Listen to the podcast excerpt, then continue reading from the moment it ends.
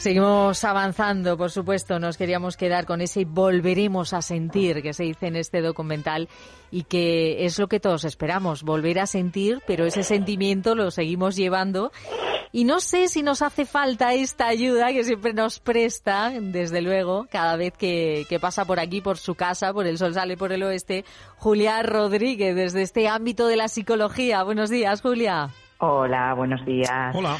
¿Cuánto necesitamos? ¿Cuánto necesitamos este apoyo? Aunque fíjate, ayer comenzábamos el sol con una tertulia de sabios y se planteaba esta duda si lo necesitamos de verdad, si a veces no miramos nuestros propios recursos y buscamos fuera un poquito siempre la ayuda. No sé, Antonio, planteate un poquito el tema que, querías llevarlo hoy con Julia directamente y, y para conocer un poco mejor cuál es su opinión. Sí, bueno, em, hablábamos con eh, con nuestro querido Víctor Bermúdez y con Pura Cano de el tema de si estábamos en una sociedad excesivamente marcada mm, por las patologías, le dice patologizada, ¿no? Eh, donde necesitamos demasiada terapia, o donde todo está demasiado estructurado.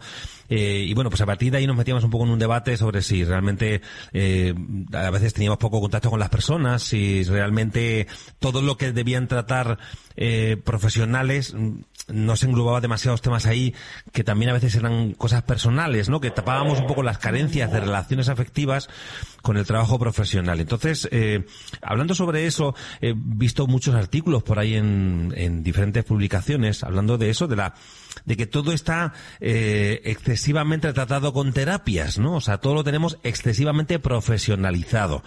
Y sobre esto quería preguntarle a Julia hoy. Ella es eh, psicóloga, ella, pues eso, es terapeuta, ella trabaja con gente para ayudarle a poner un poco en orden su vida. Y quería mm, saber tu opinión, Julia, al respecto de este asunto, ¿no? O sea, si tú crees que realmente nos estamos olvidando un poco de, de los valores humanos cercanos y lo estamos mm, reglamentando todo demasiado. O sea, si le ponemos a cualquier cosa que nos pasa, le ponemos el nombre ya de una enfermedad y todo creemos que se arregla con terapia. Claro, vamos a ver, yo, yo eh, en, el tema de poner a todo un nombre, me parece que es excesivo. No, no todo tiene un nombre ni hay que eh, sintomatologizar todo. Entonces, por esa parte, eh, sí que es cierto que creo que hay eh, pues, pues, como un abuso de, la terminología.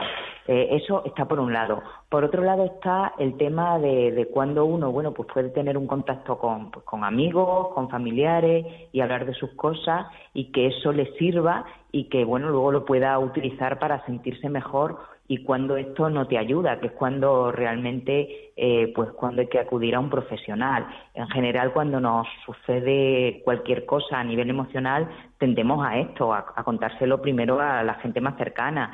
Eh, lo que ocurre es que veces la gente más cercana o bien está implicada emocionalmente y te da su punto de vista un poco sugestionado o bien te cuentan su experiencia y al final tú le vas a contar lo tuyo y el otro te termina hablando de lo suyo o, te dice lo que lo que tú tienes que hacer y tampoco es una cuestión de eso, no es cuestión de saber qué hago yo ante esto. Cuando uno acude a un profesional, sobre todo lo que yo hago es pues intentar preguntar mucho a la persona para que la persona se conteste. Creo que el profesional sí que hace las preguntas adecuadas, que lo mismo ese entorno cercano con muy buenas intenciones, bueno, pues no no hace. Para eso estamos los profesionales, eh, que vamos un poquito más allá, evidentemente. Eh, por otra parte, claro, también es cierto que un profesional no te va a decir lo que tienes que hacer ni te va a dar su opinión. Un profesional te lleva para que tú veas tus recursos, porque sí que es cierto que yo confío en la capacidad humana y confío siempre, siempre, siempre en que la persona tiene recursos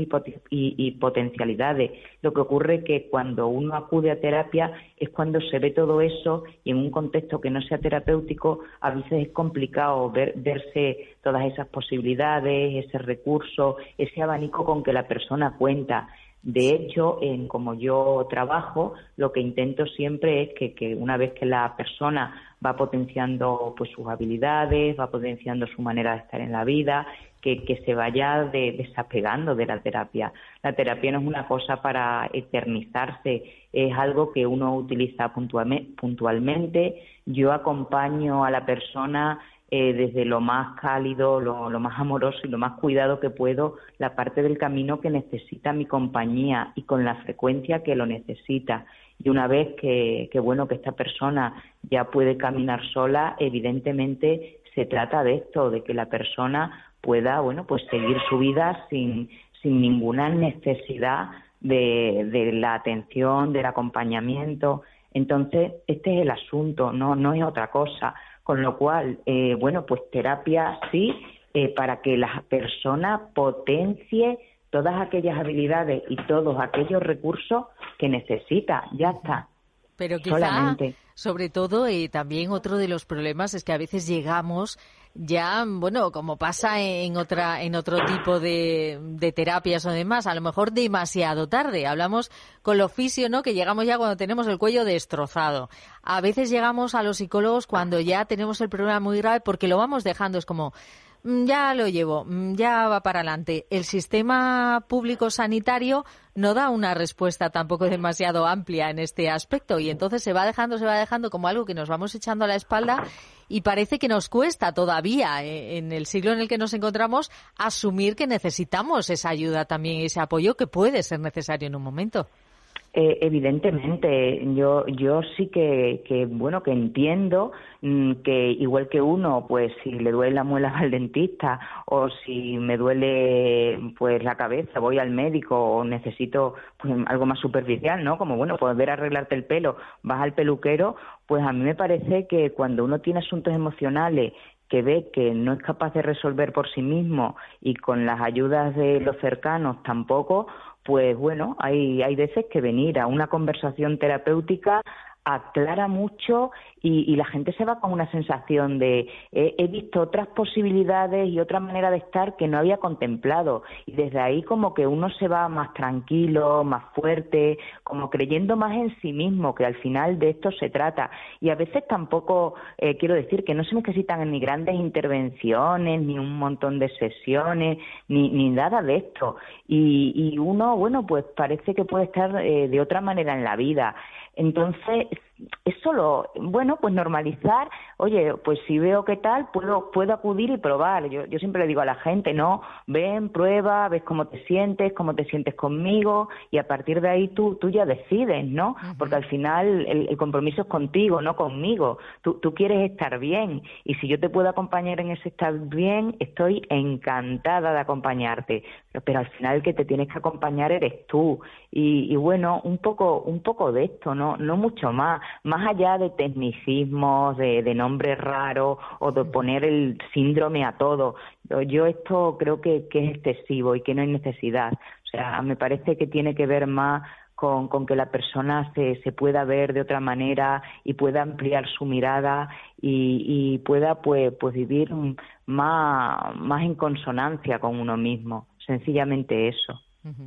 Ahora, desde luego, lo vamos a tener complicado con esta época, ¿sí, Antonio? Sí, no, pero mm, el tema es ese, ¿no? Lo que decíamos antes de ponerle demasiados nombres a veces a las cosas. Esto eh, lo hemos comentado muchas veces cuando hablábamos en la tertulia de padres, cuando la teníamos, cuando nos dejaban entrar a los padres aquí, se hablaba mucho también con los niños, ¿no? A veces un niño porque juega y se mueve, no sé qué, ya enseguida le ponemos mm, nombre a los síndromes, ¿no? Cuando pues toda la vida los niños son niños y hacen cosas de niños, ¿no? Y ahí quizás se nota un poco más, ¿no, Julia? Sí, yo, yo no, no sé qué necesidad hay de, agrupar todo en nombres y decir si tienes tales síntomas, eres un no sé qué o eres un no sé cuánto. A mí me parece que, que esto, eh, bueno, pues a veces tampoco no, no ayuda y, y, tampoco es necesario, bueno, más allá de que a veces hay que dar un diagnóstico por circunstancias, ¿no? Entonces, eh, sí, yo creo que, que, este tipo de lenguaje es el que son, ensombrece un poco, porque sencillamente antes un niño exploraba o era inquieto o, se movía, ahora ya es hiperactivo, ¿no? O sea, hay necesidad de, de, poner en este cajón. O sea, yo, yo creo que hay que ser muy cuidadoso con el lenguaje, porque el lenguaje determina y, y con según qué palabras, o, esto no, es que estoy de, pre, ¿no? Esto, bueno, eh, tienes un día un poco así bajoncillo, ¿no? Un poco entonces creo que, el lenguaje determina y que en todo, en todo, en todo lo relacional, no solo porque, porque hablemos de síndromes o de, sino hay que cuidar mucho el lenguaje, la manera, la forma, la palabra. Entonces, yo, yo sí que diría que hay que poner atención en esto, ¿no? En, en que, bueno, que se puede hablar de otra manera. Hablar de otra manera, desde luego, con mucha mayor naturalidad. Y mira, como ponía en, en, la camiseta, en el artículo, en una fotografía del artículo que decíamos, ni estigmas, ni vergüenza, salud mental, tomarlo con mayor naturalidad y si es necesario, por supuesto, no hay ningún problema en ir a los expertos y que, y que nos asesoren, que para eso están, como está, por supuesto, desde su gabinete de psicología, Julia Rodríguez. Muchísimas gracias por acompañarnos. Gracias a vosotros. Un abrazo, hasta luego. Un abrazo grande. Antonio, te dejamos aquí aparcado un ratito, luego regresamos.